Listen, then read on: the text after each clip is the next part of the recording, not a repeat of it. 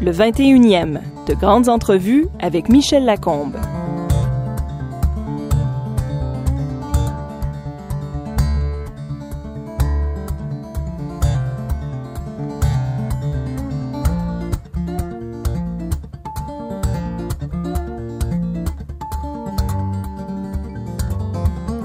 Elle est criminologue, mais elle est entrée à l'université par la philosophie. Les politiques publiques sur l'usage des drogues l'ont beaucoup occupée ces dernières années, mais en fait toutes les questions sociales l'intéressent, entre autres les rôles que nous donnons à notre police. Lynn Beauchesne, bonjour. Bonjour. Lynn Beauchesne, c'est quoi une criminologue? Je vous pose la question un peu niaiseusement, mais effectivement, c'est une question dans notre société. Qu'est-ce que c'est exactement un criminologue? Ben, un criminologue, c'est quelqu'un, ça a deux définitions. Ça a une définition en Europe. Un criminologue en Europe désigne vraiment le chercheur dans le domaine. Tandis qu'ici, ça a plus d'avantages, avantage de désigner l'intervenant. Mais criminologue, entendons-le comme chercheur, c'est quelqu'un qui s'intéresse aux contrôles sociaux, à la façon dont euh, euh, il vise certaines clientèles, à la façon dont il s'occupe de certains problèmes et le rôle du pénal là, en particulier. C'est un sociologue en matière de justice, si on peut dire. Sociologue en matière de justice, mais on forme aussi des intervenants pour intervenir auprès des personnes qui ont été happées par le système pénal. En milieu pénal. Ouais. Oui, ben, ben, donc, euh, particulièrement, on trouve des criminologues particulièrement en prison. Quoi.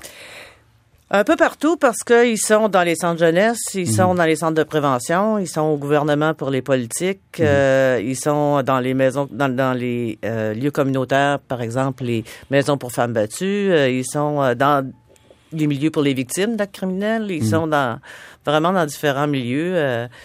là où il y a des gens qui sont touchés de près ou de loin par la, la, la, question pénale. Alors là, là, vous, vous êtes plutôt une criminologue à l'européenne. Vous enseignez à l'université. Ouais. C'est ça. Et vous faites, vous faites des recherches, euh, euh, j'imagine, des consultations pour euh, les organismes publics, des choses comme ça aussi?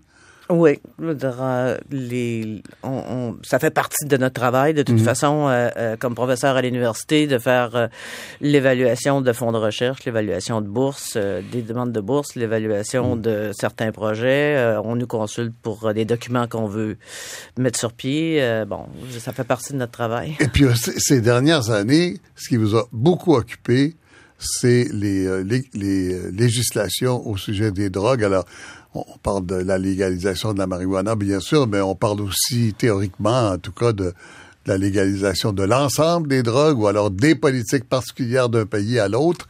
Euh, comment ça fait que vous ayez été pris là-dedans à un moment donné, que ce soit devenu votre sujet principal d'études? Ben, en fait, euh, euh, pendant mon doctorat, j'enseignais euh, euh, à l'éducation permanente ici à l'Université de Montréal. Mhm. Et on m'a demandé d'enseigner un cours sur les lois et les drogues au certificat de toxicomanie. Et je pensais que ça allait être un, un, cours qui allait me coûter deux, trois semaines de mon doctorat pour préparer. Mhm. Mais finalement, plus je fouillais la question pour trouver l'origine des lois, plus je me rendais compte que ça avait rien à voir avec les drogues, ça avait à voir avec euh, la politique internationale américaine, les relations avec la Chine, les relations avec la, la Grande-Bretagne. Euh, et, et, et là, je veux dire, je finissais pas de lire et je me souviens quand je suis arrivée en septembre, j'étais comme... Euh, Bon, je vais vous dire un peu l'origine où je suis rendue, mais ça a été une passion parce que la question des drogues, ça touche à notre rapport à la société et l'intermédiaire des drogues là-dedans, que ce soit des drogues pour maigrir, pour grossir, pour euh, rester éveillé, pour euh, dormir, pour triper, pour euh, et pour socialiser, que ce soit l'alcool, que ce soit le tabac, que ce soit bon. Et donc notre rapport à la société, le rôle des drogues, que ce soit. Alors, là, vous avez une définition de drogue qui englobe toute la pharmacologie. Mais ce sont des drogues. Ouais. Ce sont des drogues, les Mhm. drogues pharmaceutiques, les, euh, les les lignes sont pas. Je veux dire, les drogues, c'est une. On a l'habitude d'entendre illicite au bout Oui, oui. pour celles qui sont illégales parce qu'on a voulu en faire un monde à part, mais c'est pas un monde à part. C'est-à-dire, euh, ce qui en fait une différence, c'est que les gens doivent s'approvisionner sur le marché noir où il se vend un tas de cochonneries, euh, euh, où les modes de consommation sont pas les mêmes, un peu comme lors de la prohibition de l'alcool aux États-Unis. Euh, les modes de consommation n'étaient pas les mêmes que là, dans le marché régulier. Je veux dire, on trafiquait pas de la bière point 5. Là, je veux dire, la- la- les alcools qui se consommaient étaient soit 90% soit de l'alcool frelaté. Et comme dans le marché actuel, ben, les riches, eux, avaient les moyens d'avoir leur approvisionnement plus sécuritaire et plus de qualité. Mais, et donc, les gens on, a- on avait le même discours. On disait, c'est ça l'alcool, regardez ce que ça fait. Non, ça, c'est l'alcool frelaté. C'est l'alcool à 90 qu'on boit dans des lieux le soir rapidement parce que on... euh, mais c'est pas l'alcool dans un contexte légal. Et c'est ça qui est difficile à comprendre pour les gens, c'est que la différence entre les drogues illégales et les drogues légales, c'est leur contexte de consommation et leur illégalité parce que le marché noir crée un réseau de consommation et une violence qui est tout à fait différente du marché légal. En d'autres termes, il ne faut pas confondre les différences chimiques puis les différences juridiques. Alors, essentiellement, la différence entre licite et illicite, c'est la loi. Oui. Le, le mot Oui. dit, quoi. Oui. C'est ça. Oui. Alors, écoutez, on va, on va euh, essayer de comprendre, comme on le fait toujours à cette émission, euh, le 21e, d'où vous venez, qu'est-ce qui a fait de vous ce que vous êtes. Euh, Vous, euh, vous êtes né dans la région de l'amiante, hein? Asbestos, Ouais. Nantes, euh, Lac-Mégantic. Je suis née à Asbestos. D'ailleurs, l'hôpital qui m'a vu, na- vu naître est maintenant dans le trou dans, Ah oui? de la mine. Euh, euh, parce que la mine s'est agrandie, alors Mhm. ils l'ont poussé à l'intérieur. Et euh, en- quand j'avais quatre ans, on est déménagé à Nantes parce que mon père a acheté un magasin général. Et euh, c'est là que j'ai passé mon enfance. Alors, Nantes, c'est... près de les Milan. gens, les gens, oui, près de, près de Milan, mais au Québec, dans le sud des cantons de l'Est. Euh, mais c'est la ville d'où est parti le train qui s'est écrasé à Ouais. Lac-Mégantic. Oui, il était derrière où j'habitais. là. C'est Ouais. là qu'était arrêté le train. Et euh, c'est là qu'il est descendu vers, vers, euh, vers Mégantic, effectivement. Est-ce que vous aviez des connaissances dans les, dans les victimes de Lac-Mégantic? Heureusement, pas dans les victimes. J'avais des connaissances, oui, là, comme tout le monde était sur le téléphone, mais non, personne dans mon entourage euh, a subi quoi que ce soit. Alors, vous, vous allez à l'école dans ces villages-là, Nantes, Le Lac-Mégantic. primaire à Nantes Mhm. et mon classique à, à Mégantic. Le cla- il y avait un collège classique au Ça Lac-Mégantic. fermait derrière moi. Oui. euh, Ah bon? C'était la dernière génération de, de, de cours classiques. D'ailleurs, le secondaire 5, je l'ai fait secondaire 5 parce que le classique venait de se terminer euh, euh, au Québec. Et donc, j'ai fait les quatre premières années de secondaire dans- au classique. Ah, donc, et après, c'était le cégep, quoi? Et après, oui, après le secondaire 5, oui, ça a été le cégep à Sherbrooke. La première année des À cégeps, d'ailleurs. Mais vous aviez, mais vous aviez quoi, euh, 16 ans, 15 ans? 15 ans, ouais. 15 ans. Ouais. 15 ans. Et vous, vous quittez la famille à 15 ans pour aller euh, étudier à Sherbrooke? Mais c'était euh, c'était assez commun dans ce, dans, à cette époque. Je veux dire, euh, je il y avait des gens qui venaient de plein de régions au Québec et, et on était en appartement, puis euh, on gérait nos, nos choses. Je veux dire, aujourd'hui, je regarde effectivement parce que même avec mes enfants, je regardais à 15 ans. Ah! je les laisserais partir en appartement. Non, Mais- hein? Non, hein? Non, mais c'était pas. euh, je pense que il y a. C'était pas la même époque, c'était pas la même ambiance. euh, je pense que c'était une autre époque, une autre ambiance. Et euh, j'ai, j'ai, les gens, je pense, la jouent plus solitaire et plus individuelle aujourd'hui qu'à cette époque-là. Est-ce qu'on a plus peur de tout aujourd'hui? Est-ce que ça... Ça, c'est sûr.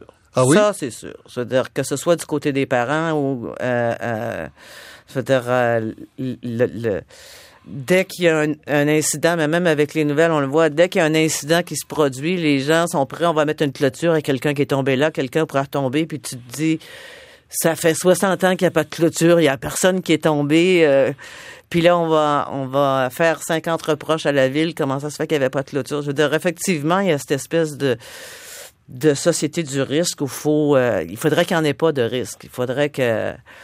euh, et, et je trouve que le balancier est passé de... Peut-être qu'on était exagéré dans l'autre sens, j'en sais rien, mais euh, Dans vraiment... les années 70, 60, Ouais. 70. Je veux dire, euh, euh, oui, mais je- même, 80. même quand, quand j'étais petite, si on prend au magasin général... Alors, on- votre père on- avait un magasin général à Nantes, oui. mon père avait un magasin général. On avait des armes à feu. Oui. Et je, je sais pas, j'avais 7, 8, 9 ans, j'ai appris où on mettait les balles, où on mettait les, quand on mettait pas ça ensemble, quand, Mm. quand les gens euh, achetaient les choses. Et aujourd'hui, apprendre à un enfant de 7, 8 ans comment euh, placer les armes ou, euh, c'est ça que je veux dire, il y avait, on était un petit peu plus traitant d'adulte, je trouve, rapidement, à ces années-là, où en adulte, c'est un grand mot, mais en tout cas, euh, euh, par rapport au protectorat, je trouve plus grand d'aujourd'hui. Je fais partie de ce protectorat-là. Là, je veux dire, je me On faisait plus confiance aux, jeunes. Euh, et, est-ce que le résultat a été qu'il y a eu plus d'accidents, plus de ci, plus de ça? J'en sais rien. Hmm. Mais j'ai l'impression que le balancier est un peu haut sur pas de risque du tout. Euh, maintenant, par rapport à... Qu'est-ce qui s'est passé? Pourquoi, pourquoi, on, pourquoi on a évolué dans ce sens-là, vous pensez? Je pense qu'un des facteurs euh, et les médias, je mettrai pas tout sur le dos des médias, mhm. mais je dirais les médias. Pourquoi je dirais les médias? Euh, vous savez, quand, quand une quand un chien mord une personne, ça fait pas de nouvelle. Mais quand une personne mord un chien, ça fait une nouvelle. Et là, ça, on va vouloir faire une politique maintenant pour que les, les personnes mordent plus les chiens, etc. C'est pas ça qui arrive souvent. Alors, ce que je veux dire, c'est qu'il y a des incidents isolés qui ah, prennent des proportions. Mhm tel, puis là, les gens réclament des, nouvelles mesures. Non, je dis que ça, c'est un, des mm. éléments qui fait que ça monte en épingle certaines choses. Moi, j'ai envie de vous répondre, c'est pas à cause des médias, c'est à cause des spécialistes universitaires qui ont chacun leur discipline et qui veulent chacun imposer des façons de faire dans leur discipline. Non, vous allez les chercher pour des moments bien précis, je pense. je, je, je, je suis pas prêt à prendre ce blâme-là.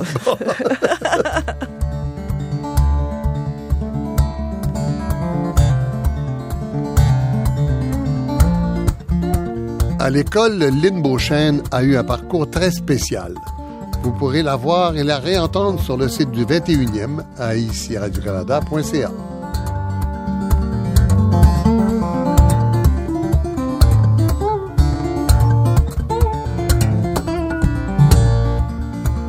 Les études, vous, vous avez aimé ça, hein? Ça a été un parcours assez particulier depuis le départ parce que les, les euh, au primaire, quand mon frère faisait ses devoirs en première année, il était un petit peu plus vieux. J'étais toujours à côté, donc j'ai fait ma première année à côté de mon frère quand ma mhm. mère lui enseignait. Et l'année suivante, elle a demandé pour que je rentre au primaire et on lui a dit non, que j'avais pas euh, l'âge réglementaire pour rentrer au primaire. Puis là, elle a demandé est-ce qu'il y a un règlement pour la deuxième année? Et ils sont aperçus qu'il n'y avait pas de règlement pour la deuxième année. Donc, je suis rentrée en deuxième année à cinq ans. Et, là, à cinq ans. Ouais, mais c'est un peu exagéré. Sauf, que ma mère, moi, mais ma mère, elle m'a dit, c'était au village, on marchait à pied. Elle m'a dit, tu sais, si tu t'ennuies, tu t'en viens à la maison, c'est tout. Hmm. Et euh, et finalement, j'ai fait ça tout mon primaire et je réussissais très bien. Mais quand ça m'ennuyait, je m'en venais à la maison. Euh, et donc j'aimais l'école parce que j'y allais quand j'en avais envie, puis quand, quand, elle révisait, puis que bon, je comprenais la matière, je retournais à la maison. Et donc, ça fait que j'avais une relation très particulière avec l'école. J'y allais quand j'apprenais des choses. Quand je trouvais que j'apprenais rien, je rentrais à la maison. Bon, ça... Le rêve, quoi. Oui, mais ça, a donné un, côté un peu... Euh, la septième année, je l'ai trouvée un peu plus longue parce que là, quand j'ai fait ma... Il y avait une septième année dans ce temps-là où on révisait tout le primaire. Mhm. Mais moi, j'allais jamais au cours de religion. Fait que Là, j'ai dû apprendre tout le petit catéchisme avec les 360 questions par cœur en septième année pour, pour avoir mon diplôme du primaire. On faisait, mhm. et, et, euh, ça, j'ai trouvé ça un petit peu plus pénible. Mais c'est pour ça que j'étais arrivé un petit peu plus jeune au secondaire, au classique, puis ensuite un peu plus jeune au cégep. Et euh, euh, à l'université, euh, je connaissais même pas ce que c'était la philosophie. C'est un vieux curé en fait qui qui m'a amené là. Je veux dire, j'étais dans le corridor et je regardais les programmes et, il y avait tellement de programmes qui m'intéressaient, tellement de cours, tellement de... Et le curé, il a sorti deux fois, il a vu que j'étais encore assis, assis par terre dans le corridor à, à feuilleter. Euh, et il m'a dit, il m'a demandé c'était quoi, et j'ai dit, je sais pas quoi choisir. Et il a passé deux heures avec moi dans, dans le bureau à, à essayer de voir, puis là, il dit, c'est philosophie. Ah ouais? Et puis là, je voulais pas suivre le programme régulier parce qu'Aristote, Platon, ça me disait rien. Je voyais qu'il y avait des cours en deuxième et en troisième qui avaient l'air beaucoup plus euh, euh stimulants. Hein? Mais en fait, j'étais du haut de, de, la, de, de mes connaissances euh, minimes. Mais ça fait rien. Je veux dire, euh, il m'a tout chamboulé mon programme. Il a fait que je rentrais dans les cours que j'ai voulu. Et ça a été le coup de foudre avec la philosophie. J'ai fait mon bac en philo.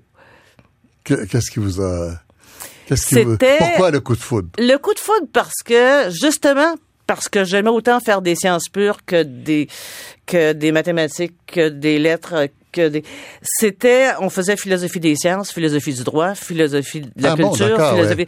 ouais. Et donc, tu, te, tu, tu, tu- quel que soit le domaine, tu te demandes quelles sont les grandes questions qui ont animé euh, les philosophes sur Mhm, ces thématiques-là. Euh, on a eu les communications avec McLuhan, etc. On a eu la bio euh, av- avec Russell. On a, eu- on a, on s'est promené de, on se promenait. On avait des professeurs extrêmement compétents aussi. Et puis, à cette époque-là, on était, mon Dieu, au département de philosophie, si on était en tout et pour tout 150, c'est beau. Et il y avait neuf professeurs, sans compter les professeurs invités. Quelle époque? Parce qu'on avait plus d'argent à ces époques-là. Mhm. Mais ça faisait une espèce d'agora de communication où on, on- où on échangeait. Et Donc, ça a été un, un échange assez intense pendant trois ans, mais c'était vraiment intéressant. Après ça, vous allez, euh, euh, je ne sais pas si je suis dans l'ordre, là, mais vous allez faire un, un certificat euh, en France, à Nice. Je suis allée en relations internationales à Nice. Euh, et là aussi, ça, c'était une expérience particulière parce que... pourquoi vous partez, pourquoi vous allez à Nice? Parce qu'ils ont... Pourquoi est-ce qu'on va à l'université à Nice? Parce que j'ai, en fait, euh, euh, j'avais pas fini ma maîtrise et finir au début, là, commencer, mais je suis encore comme ça aujourd'hui. Commencer des trucs qui me, posent des questions, qui me, je veux dire, j'ai pas de difficulté. Je veux dire, j'écris, je, je me lève à peine de ma chaise pendant des heures et des heures. Puis lorsqu'il faut faire la finalisation, ici il manque une page, ici il faudrait une citation, ici, là ça, Là, c'est l'ouvrage. Là, ça l'ouvrage, c'est lourd. C'est c'est la partie que je, que je dois toujours me, me, me co- parce que moi là, j'ai j'ai répondu à ma question dans ma tête. Je serais prêt à passer à d'autres choses, mais là, il faut faut finir le- les choses. Et j'étais là dans ma thèse de maîtrise et euh, et euh, je me je me suis dit, il faut que je me donne un coup pour finir. Et j'étais allée au Café Campus, euh, justement, je parlais de ça et je disais, il me faut quelque chose pour me forcer à finir. J'ai envie de tout laisser ça là. Et quand je suis revenue du Café Campus avec mon ami, on, voit qu'il avait posé entre-temps en face de mon bureau une affiche sur le mur, Relations internationales, Nice, diplôme d'études supérieures. Puis il exigeait qu'on ait une maîtrise. Alors j'ai dit, je vais aller à Nice. Et j'ai monté un dossier et j'ai fait une page titre pour dire que, que tout me menait en relations internationales à Nice. Et j'ai envoyé le truc et je l'ai complètement oublié. Euh, et parce que ça s'est fait comme ça sur un coup de tête. Et, et euh, finalement, je veux dire, j'ai pas, euh, j'ai décidé que je prenais une pause dans ma maîtrise et je suis partie en Europe. Et là, je reçois un téléphone euh, de la famille euh, au mois de juin, je pense, pour euh, dire euh, il y a une enveloppe ici comme quoi euh, tu t'en vas à Nice, tu as eu la bourse. euh. Oh, Nice! Et là, je suis- revenu en catastrophe finir la thèse et je suis reparti sur Nice euh, faire le, le diplôme euh, en relations internationales, qui euh, était fascinant et j'en savais rien parce que j'avais même pas beaucoup lu, euh, il n'y avait pas Internet à l'époque. Et on était 52 personnes dans la classe, mais 52 pays différents. Et donc, comme discussion, là, c'est c'est assez intéressant. C'est assez intéressant. Vous faisiez quoi, des sessions euh, de discussion que- genre euh, Nations Unies, quoi? Oui, on a fait ça beaucoup parce que ce qui faisait, on avait par exemple une thématique trois quatre semaines. Ça pouvait être, euh, je sais pas, l'organisation du droit. Euh, et euh, là, il y avait différentes personnes de différents pays qui venaient expliquer comment c'était organisé chez eux. Et là, on nous posait une question et on pigeait un nom et on avait une semaine pour se préparer et on faisait une séance de l'ONU.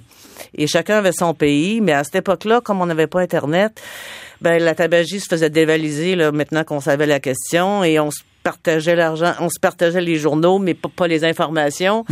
Et euh, là, on faisait la séance de l'ONU euh, et t'apprends à moi, j'ai trouvé que j'ai appris comment culturellement les pays sont développés, comment ils régulent différemment. Probablement que ça a joué aussi euh, pour euh, criminaux. J'ai jamais étudié en criminaux, mais probablement que ça a joué ou- dans, dans mon intérêt pour la régulation sociale.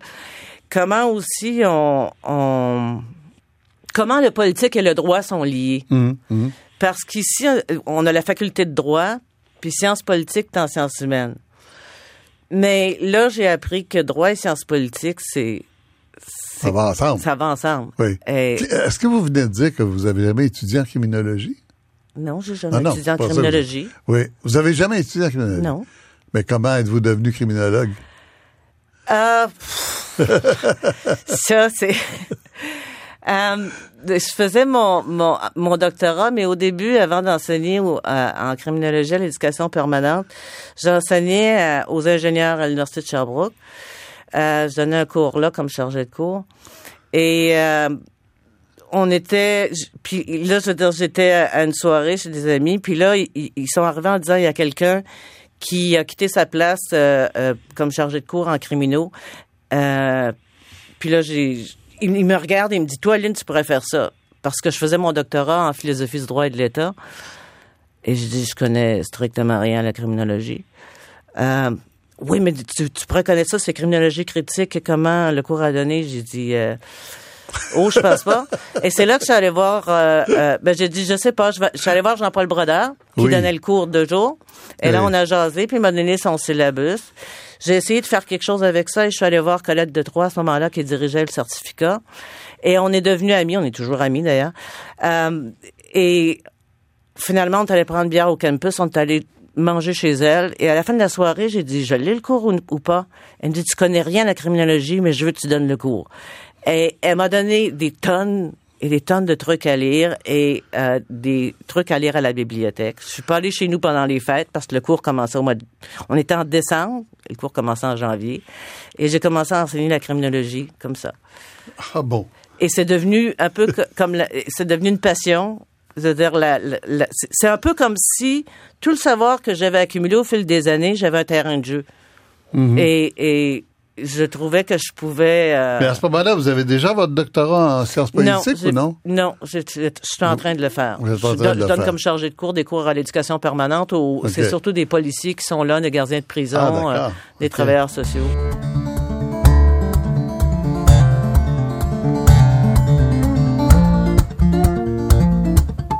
C'est donc par la philosophie que Lynn Beauchesne est arrivée à la criminologie, inspirée en cela par Jean-Paul Brodeur. Retrouvez-la sur le site du 21e à ici radio-canada.ca.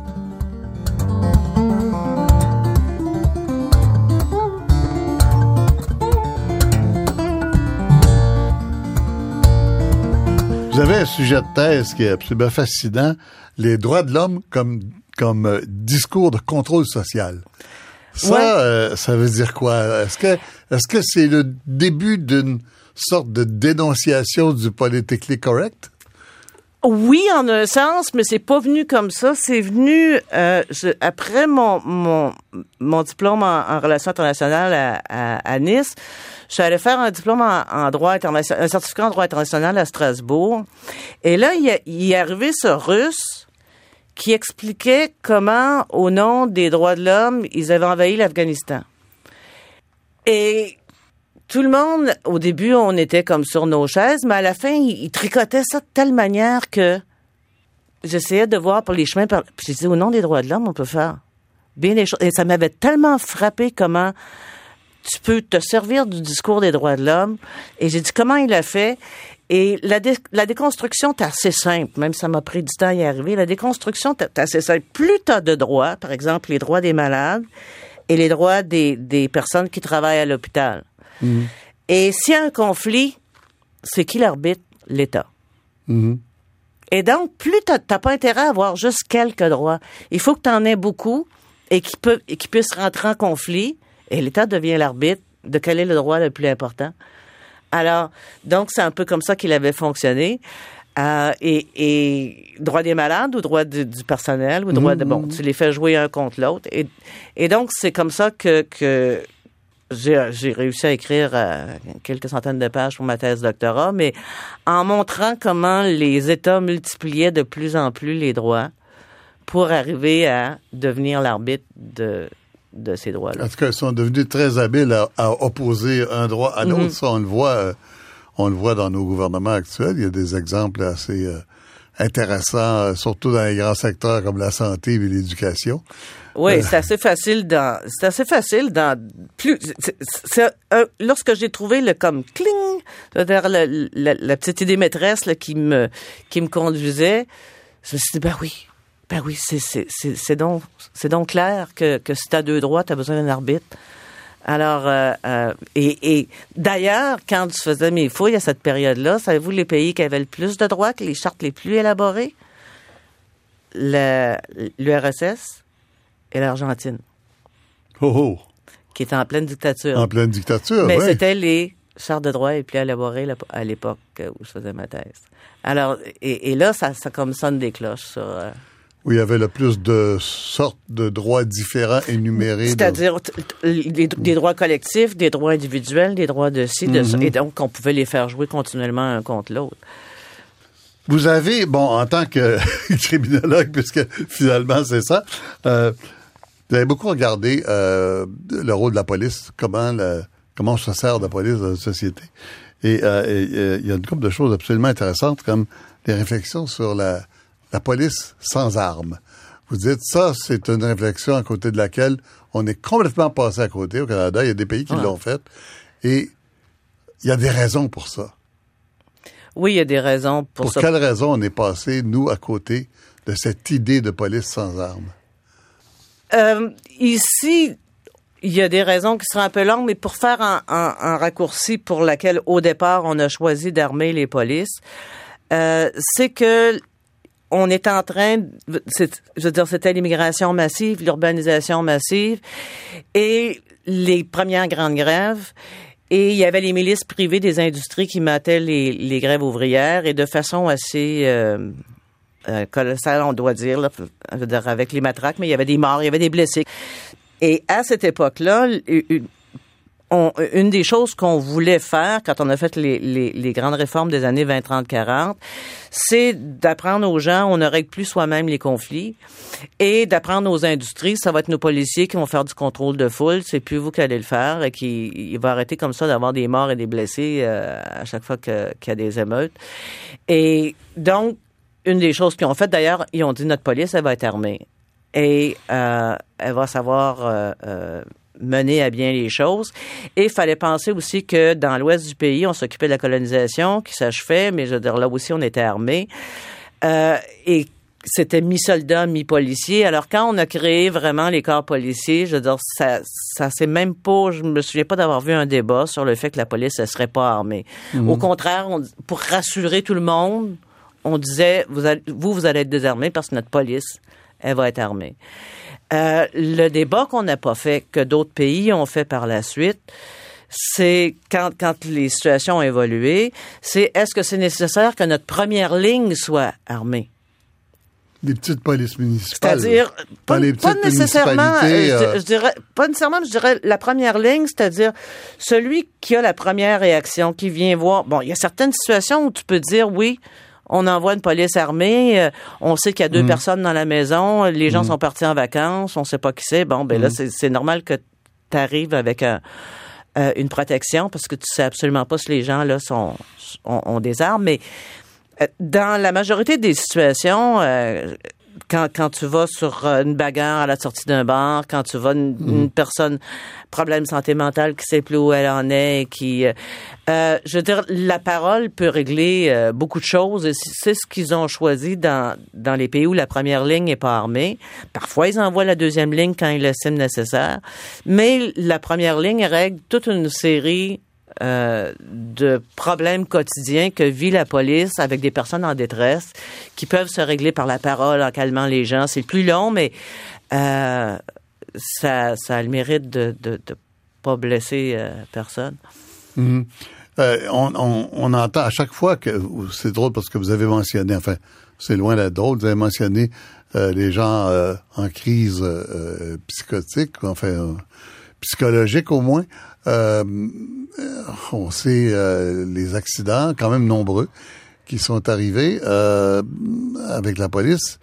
On a l'impression que les, jeunes policiers sont très nerveux quand ils doivent intervenir auprès de gens qui sont en crise. Je pense que la formation y est pour quelque chose parce que on forme un combattant du crime face à des dangers qui peuvent survenir, mais qui sont loin d'être le lot quotidien du travail policier. Le lot quotidien du travail policier, c'est vraiment plus des gens en détresse, des gens euh, qui ont sauté une coche, des gens qu'il faut calmer, des, un, un intervenant social de première ligne qui, en attendant que d'autres d'autres aides arri- arrivent ou de faire le relais, doivent, eux, calmer le jeu. Et euh, donc, à ce titre-là, je veux dire, euh, euh, ben, t'as ton combattant du crime qui est prêt à voir le danger partout, le criminel partout, avec une arme à la ceinture, et qui est appelé sur des situations qui, finalement, ne demanderaient qu'on parle. Je, je me souviens plus, j'ose pas dire un chiffre parce que je me souviens plus le, le, le pourcentage à Montréal d'interventions ou d'appels qui sont liés à des personnes qui ont des problèmes de santé mentale. Ça peut être une dépression, ça peut être toutes sortes de choses. Euh, mais je veux dire, c'est, c'est une partie importante du travail de première ligne des policiers. On devrait s'attendre à ce qu'ils aient reçu une formation élaborée sur l'intervention auprès des personnes avec des problèmes de santé mentale. À moins que ça l'ait changé récemment, c'était pas, ça faisait pas partie de, de la formation. Alors oui, ils sont là avec leur arme en face d'une personne qui aurait besoin qu'on ait des outils en attendant que quelqu'un de plus spécialisé arrive, en attendant de faire le relais. Et moi, je pense qu'il y a un décalage entre l'image qu'on projette de la profession dans la formation et la réalité de leur profession. Et ça peut être des décalages qui sont coûteux. euh, Vous voulez dire, euh, vous voulez dire qu'on on fait peur aux jeunes policiers à l'école de police, si je traduis le- euh, brutalement? C'est-à-dire qu'on on, on, on leur on les prépare à toute une éventuelle- à éventualité de situations qui sont euh, qui peuvent survenir mais qui sont relativement rares eu égard au travail quotidien. Et je trouverais plus raisonnable de préparer les gens à dire bon vous êtes des intervenants de première ligne et qu'on forme différemment une deuxième ligne. Ça je comprendrais. Mais la première ligne, elle devrait être formée à intervenir auprès de personnes en crise parce que c'est le plus- ou de, des personnes qui ont bu, comment les calmer, des personnes. euh, c'est beaucoup plus ce type de situation sur lesquelles ils arrivent que, que des situations de de CSI ou de Mais ce, ce débat-là n'a jamais Non. eu lieu vraiment ici. ici non non non non. Ça- On, on, on- de temps en temps, on nous rappelle qu'en Angleterre, la police de première ligne n'est pas armée. Mais Un de mes étudiants policiers a fait une recherche là-dessus euh, et, je- et, et quand il a il est venu faire sa thèse, j'ai dit j'étais super content parce que c'était une question que je voulais fouiller, mais je savais que moi ça donnerait rien. Je voulais un policier qui parle à un autre policier, de policier à policier pour faire des entrevues et pour euh, voir euh, euh, à partir de différents scénarios, là, je commencerai pas à expliquer la méthodologie, mais pour pour voir la réaction des policiers à la possibilité qu'ils soient pas toujours armés en tout temps et en tout lieu. Et c'est c'est pas compliqué, il y a aucun des scénarios qui a marché. C'était si t'as pas d'arme, t'es pas policier. Point à la ligne. Et ça relevait de l'image qu'ils se font. Ils se font une, ima- une image de soldat de leur fonction. Et ça, c'est ça que je trouve problématique. Cette image de soldat de ta fonction. Parce qu'un soldat, ça tire. Un soldat, ça, ça, ça se défend avec une arme. Et tant qu'on va avoir cette image de soldat du policier, plutôt qu'avoir des escouades spéciales pour des interventions spéciales où oui, on a besoin d'une, d'une, de se mettre en, en, en, mode opératoire militaire, effectivement, parce qu'il y a une prise de tâche, parce que si, ça, ça, je peux très bien comprendre. Puis on a des, on a des escouades spéciales pour ça. Dans le quotidien, c'est pas des fonctions militaires, le plus souvent. Et je pense que qu'il vient de là le décalage, mais ça montre quand même que ça joue à tous les niveaux. Euh, on, a fait des enquêtes auprès des, jeunes policiers sur pourquoi ils voulaient rentrer dans la police. Et l'arme est importante sur les raisons pour lesquelles ils rentrent dans la police. Et cette image de soldat et cette image de... Et, moi, je trouve que si on, avait une première ligne pas armée, tu changerais peut-être aussi le type de personnes qui rentrent dans la police, qui, qui dirait, puis tu dirais, c'est pas sûr ça porter une arme, ça va dépendre, on va te regarder aller pendant trois ans, puis si au bout de trois ans on juge que t'es apte à porter une arme, ben là, je veux dire, on... on, on et- changera de catégorie. Oui, oui, et puis... euh, Mais, mais tout le débat qu'on a eu sur la police communautaire, là, euh, ça n'a pas touché à ça? Non, c'est c'est assez curieux là, mais ça, justement, je pense que si euh, euh, les, les chercheurs qui travaillaient sur ces questions-là avec les services policiers, la police communautaire, euh, je leur ai posé la question, j'ai travaillé. Puis là, ils ont dit, c'est déjà assez difficile l'implantation de la police communautaire. S'il fallait qu'on dise aux policiers qu'ils n'auront plus leurs armes, euh, il n'y a rien qui va marcher. Alors, ils ont dit, on n'ouvre pas cette question-là. Et ça veut pas dire ça, quand je dis ça, que les policiers sont prêts à tirer partout tout le temps. Euh, euh, ça veut juste dire que l'image d'un soldat avec un fusil, Hmm. c'est C'est essentiel. c'est essentiel pour eux, dire pour dire je suis police. Ça fait Mhm. partie de quelque chose auquel ils tiennent profondément. Mais Pourquoi les Anglais ont réussi? euh, Donc, on peut le faire? Ouais, mais je- ici de, trad- de tradition, on n'a pas- on n'a pas fait ces choix-là. Revenir en arrière, ça a l'air assez compliqué, mais je pense qu'il faudrait le faire à un moment donné.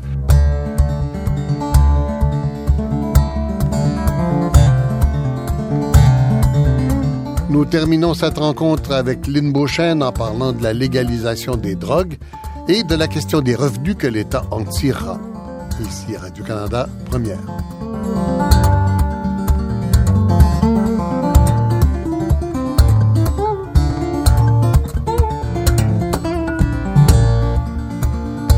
Dans la grande conversation sur la légalisation des drogues, on est engagé dans la réflexion et même l'action au Canada pour la marijuana, en tout cas. Euh, on arrive tout de suite à un autre étage qui est, euh, OK, alors ça va être légal, ça va être vendu, donc ça va être taxé. Et là, on n'a qu'à penser euh, à l'Auto-Québec, par exemple, à toutes les lotos de toutes les provinces, de tous les pays, où le jeu devient une source de revenus fabuleuse pour l'État.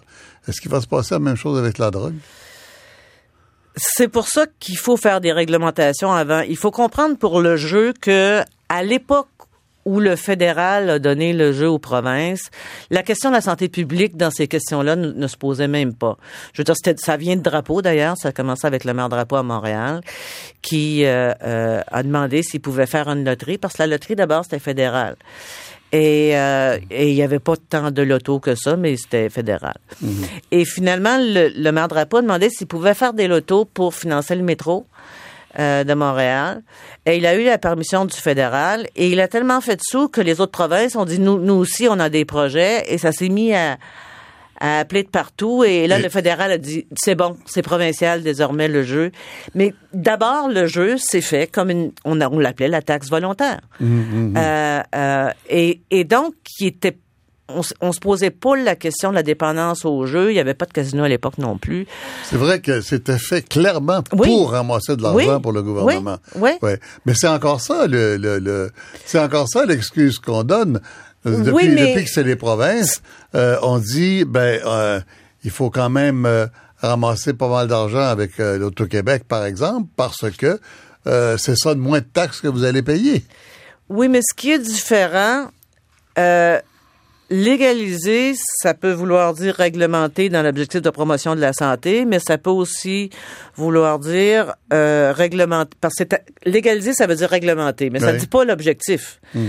Et tu peux réglementer pour faire de l'argent. Dans un premier temps, c'est ça qu'on a fait. Ce qui a Dans, dans le changé. cas du jeu, oui. Oui, mais ce qui a changé, c'est que les moyens de, de contrôler pour que les gens jouent davantage, faire des machines où les jeux sont plus courts, euh, faire des, des jeux quasi gagnants, faire euh, euh, des, des ludothèques, des casinos, des, des sollicitations à la télévision, ils ont des sites web, des... Alors, C'est ben, c'est ce qu'on fait. oui, c'est ce qu'on fait. C'est un peu pour dire que quand la, la- quand on, on a commencé à réagir dans les années 80, puis à dire wow, wow, faudrait peut-être euh, je veux dire, le gouvernement est en, est en train de dire jouer, jouer, jouer, jouer, euh, et, et le gars du dépanneur le matin, euh, tu t'en vas chercher un, un- un- Une peine de lait. une peine de lait, puis il va dire 6,49 avec ça. oui, Ouais. parce que lui, la pers- il vend ses billets, puis l'Auto-Québec euh, lui disait, euh, écoute, si tu vends pas tant de, de billets, ben, je vais mettre la machine à l'autre dépanneur. Et lui, Ouais. il sait que la personne, elle vient pas juste acheter un billet, elle vient acheter du lait, elle vient acheter toutes sortes de, de choses. Alors, c'est... c'est rendu un- un- une machine, comme vous dites, où le gouvernement est devenu dépendant du jeu, des revenus, qui constitue, selon les provinces, euh, euh, entre 3 et, et, et 6 Donc, c'est pas un détail. Tu mets l'alcool par-dessus, tu mets bon. Et et donc, on est, on est rendu, je prends l'exemple, le Parti québécois, mais il n'y a pas que le Parti québécois, mais c'est l'exemple qui me vient en tête. Quand la santé publique avait dit, euh, on ne met pas d'alcool dans les aires de jeu des machines à sous. Et euh, le, le, Parti québécois est allé contre son ministère de la Santé publique parce qu'il cherchait à augmenter les revenus du jeu. Euh, et donc, c'est difficile après qu'on a commencé à faire de l'argent, de revenir en arrière et de dire on cesse de faire la promotion. On va en faire moins. On va en faire moins. Alors ça marche pas bien. Mm. C'est pour ça que dans le domaine des drogues, il faudrait peut-être commencer à l'inverse, c'est-à-dire discuter de cette question-là, de ce qu'on fait à l'argent, de ce, de ce qu'elle doit servir, des prix qu'on fait, des réglementations à faire. Par exemple, tu peux dire, il va y avoir suffisamment d'enquêteurs pour vérifier la qualité des produits, pour vérifier mm. euh, les, les, contrôles de production, les transformations, euh, euh, toute la chaîne, la prévention, le traitement de ceux qui ont développé des problèmes. Et là, s'il reste de l'argent, peut-être qu'on pourra l'utiliser ailleurs, on verra. Mais déjà, si on pouvait comme pas le concevoir comme une machine à sous, les drogues, mais le concevoir comme euh, on a plus de problèmes de santé publique avec la prohibition. On en aurait moins sans la prohibition. Mais pour ça, il faut installer des contrôles, mais des contrôles qui sont pas juste sur papier, qui sont sur le terrain. Et puis l'argent qu'on va économiser à une place, on va la mettre là. Euh, déjà, on le verrait même pas comme une machine à sous, on le verrait comme un déplacement d'argent vers la santé publique, du pénal vers la santé publique. Et pour moi, ce serait déjà ça très coûterait moins cher de, de policiers et d'enquêteurs, puis... Euh... Oui, mais ça, je pense pas parce qu'ils ont d'autres choses à faire. Ce qui, ce qui coûterait moins cher, c'est, c'est quand même, euh, euh il y a, il y a 150 000 personnes par année qui ont des dossiers à cause des drogues au Canada. Mmh, mmh. Euh, donc, tous ces coûts, c'est plutôt les tribunaux, tout le système de justice ensuite qui s'ensuit pour euh, toutes ces mm. personnes-là. Il y a toute la violence liée au marché noir des drogues qui, qui que des citoyens paient aussi quand ils viennent s'installer mm-hmm. euh, proche de chez eux. Euh, et il y a et les règlements de compte dans ces milieux-là se font pas à l'amiable non plus là, c'est le notaire. Alors c'est c'est pas gentil gentil. Alors on, on sauve moi j'aimerais mieux qu'on voit ça comme un déplacement de l'argent que comme une machine à sous. Ouais. Oui, c'est demandé beaucoup au gouvernement de ne pas profiter pour... Euh, c'est pour ça que cette fois-là, contrairement au jour, on essaie d'en parler avant. Alors, avoir, avoir, mais... Avant les réglementations. Comment est-ce qu'on fait un débat public là-dessus? Par on où? on est en train d'en faire Oui? oui. Euh, euh, et, et, là, je veux dire, les, les, les, personnes en santé publique, comme ils sont alertés maintenant, parce que dans le cas du jeu, ils, ils, c'est pas proche, ils, ils étaient pas là parce que on n'avait pas vu que ça s'étendrait comme ça, que ça, ça se, ça deviendrait un revenu comme ça et que le gouvernement serait un promoteur à ce point-là du jeu. Mais euh, maintenant, je veux dire, on sait, on sait avant et, et donc il y, a, il y, a, des experts maintenant, des chercheurs, des euh, et il y a plein de monde qui se mm. penche sur les réglementations en matière de drogue. Et euh, euh, je pense pas que le gouvernement pourrait euh, faire comme s'il savait pas mm. et, ne pas ouvrir le débat. Et, et, de nos jours, il y a tout un, un secteur qui est euh, caché mais connu de, de beaucoup de consommateurs. C'est tout ce qu'on peut trouver par Internet et, et par euh, pas nécessairement l'Internet qu'on a euh, chacun à la maison, l'Internet à l'usage de gens qui connaissent un peu le système qu'on appelle le dark web. déjà, le, le mot a l'air un peu... Euh, Oh, c'est pas très. Le souterrain.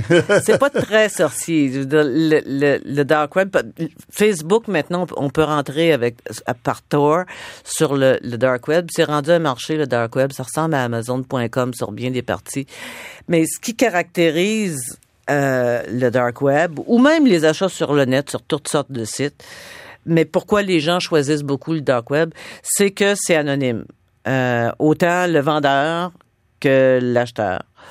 Et euh, ça se paye en général en Bitcoin, pour beaucoup de marchés sur le, dark web. Et donc, ça permet de garder l'anonymat des deux côtés. Mais ce qu'on se rend compte sur ce marché, mais pas juste sur ce marché, ailleurs également, Euh, L'Observatoire sur les drogues en Europe a commencé à noter ça sur différents marchés euh, Internet. C'est que les gens, avec l'accès à Internet et euh, à ces méthodes anonymes-là, mais aussi à Internet, de plus en plus vont chercher de drogue pour les muscles, pour changer le, bon, pour maigrir, pour changer la forme de ceci, de cela, parce qu'ils sont tristes, parce qu'ils sont gays, ils veulent travailler plus, ils veulent faire les examens, ils veulent faire, et le, les gens, en d'autres termes, de plus en plus utilisent différentes drogues pour gérer leur vie dans des comportements autrefois qu'on qu'on voyait moins. Et je pense que il faut un peu se pencher sur ce phénomène-là pour voir avec quelle sorte d'informations ils vont, où ils l'achètent, euh, euh, qu'est-ce qu'on en sait, parce que comme je trouve que en tant que, gouvernement ou politique publique, on a une responsabilité de regarder c'est quoi ces produits-là et de faire les avertissements nécessaires. Mais à date, ça va pas très fort. Quand on regarde, euh, et je l'ai entendu à la radio et je l'ai vu dans, dans un reportage d'ailleurs euh, de chez vous à Enquête et je l'ai entendu ailleurs aussi, euh, quand on parle des drogues vendues légalement ou illégalement. Des fois, c'est légalement, mais la boîte, ce qu'il y a décrit sur la boîte, puisque dans le produit, ça n'a rien à mm-hmm. voir. Des drogues que des jeunes vont prendre pour se grossir les muscles pour euh, euh, euh, et qui font qu'ils vont avoir le foie fini à 30 ans. Ben, Santé Canada leur dit, vous ne devriez pas vendre ces produits-là. Puis là, on les enlève du marché. Puis là, Santé Canada est passé. Allez-vous en vendre encore? Non. Puis on les remet là. C'est drôle. Les autres, on les arrête. On fait toutes sortes de trucs. Puis tandis que et, et là, on, on, on, explique et j'ai entendu deux fois dans des reportages policiers euh, euh, où le policier dire oui mais là c'est pas pareil. Et j'entendais à l'arrière c'est pas pareil là c'est des bons citoyens. C'est ça le complément de la phrase. Et je me demandais si c'était ça qu'il pensait dans sa tête. Mais on dirait que ça vous parlez de vous parlez des drogues euh, qui sont disponibles en pharmacie là. je parle de drogues qu'on va beaucoup chercher dans les magasins euh, entre autres naturel, ce qu'on vend dans les, dans, qu'on se fait, qu'on se fait euh, conseiller dans, dans, quand on va faire du sport dans, dans des, dans mmh. des gyms mmh. et puis qu'on veut grossir ses muscles, il y en a toujours un pour te mmh. conseiller de prendre ceci ou cela dans les, dans les sites web, dans les, dans les revues. Il y a plusieurs de ces produits-là qui sont assez euh, dangereux et certains sont même illégaux. Euh, et sont vendus euh, en dessous du comptoir euh, euh, dans, dans plusieurs magasins. Et Enquête avait fait une très bonne, une très bonne enquête là-dessus, l'émission Enquête. Et, et, et on, on, regarde aussi les produits pour maigrir qui sont, je regarde les, le, le Garana qui, qui, qui, qui concentré de caféine assez important, qui, qui, a une concentration de caféine importante et, et tout ça qui sont utilisés. Et, et les, les gens utilisent plusieurs et j'aimerais examiner cet usage de drogue que les gens qui ont tel problème, ils regardent comment le guérir sur Internet, mais c'est toujours la même chose et, la même chose qu'avec le médecin. Plutôt que changer une habitude de vie, s'il y a une pilule qui peut mmh. faire la chose, c'est donc plus simple. Et je voudrais regarder cet achat de drogue en dehors du, du de celle qu'on est habitué mmh. de mmh. désigner comme drogue, soit le tabac, l'alcool ou les drogues illicites. Et, la place que prennent toutes ces drogues-là de, plus en plus, je pense, dans la vie, en tout cas, des, des gens.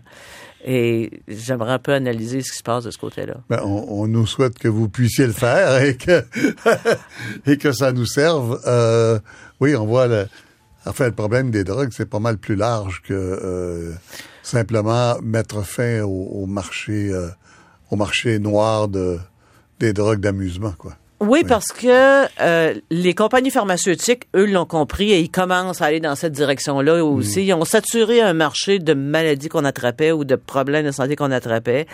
Et de plus en plus, ils annoncent des drogues pour le pour des, des problèmes qui sont comportementaux. Et, eux aussi s'en vont dans cette direction-là. c'est pour ça que je dis que de plus en plus, je veux dire, on soit attentif. Ouais, à ces phénomènes-là. Lynn Beauchesne, je vous remercie beaucoup de cette présence. Ça m'a fait plaisir. Merci.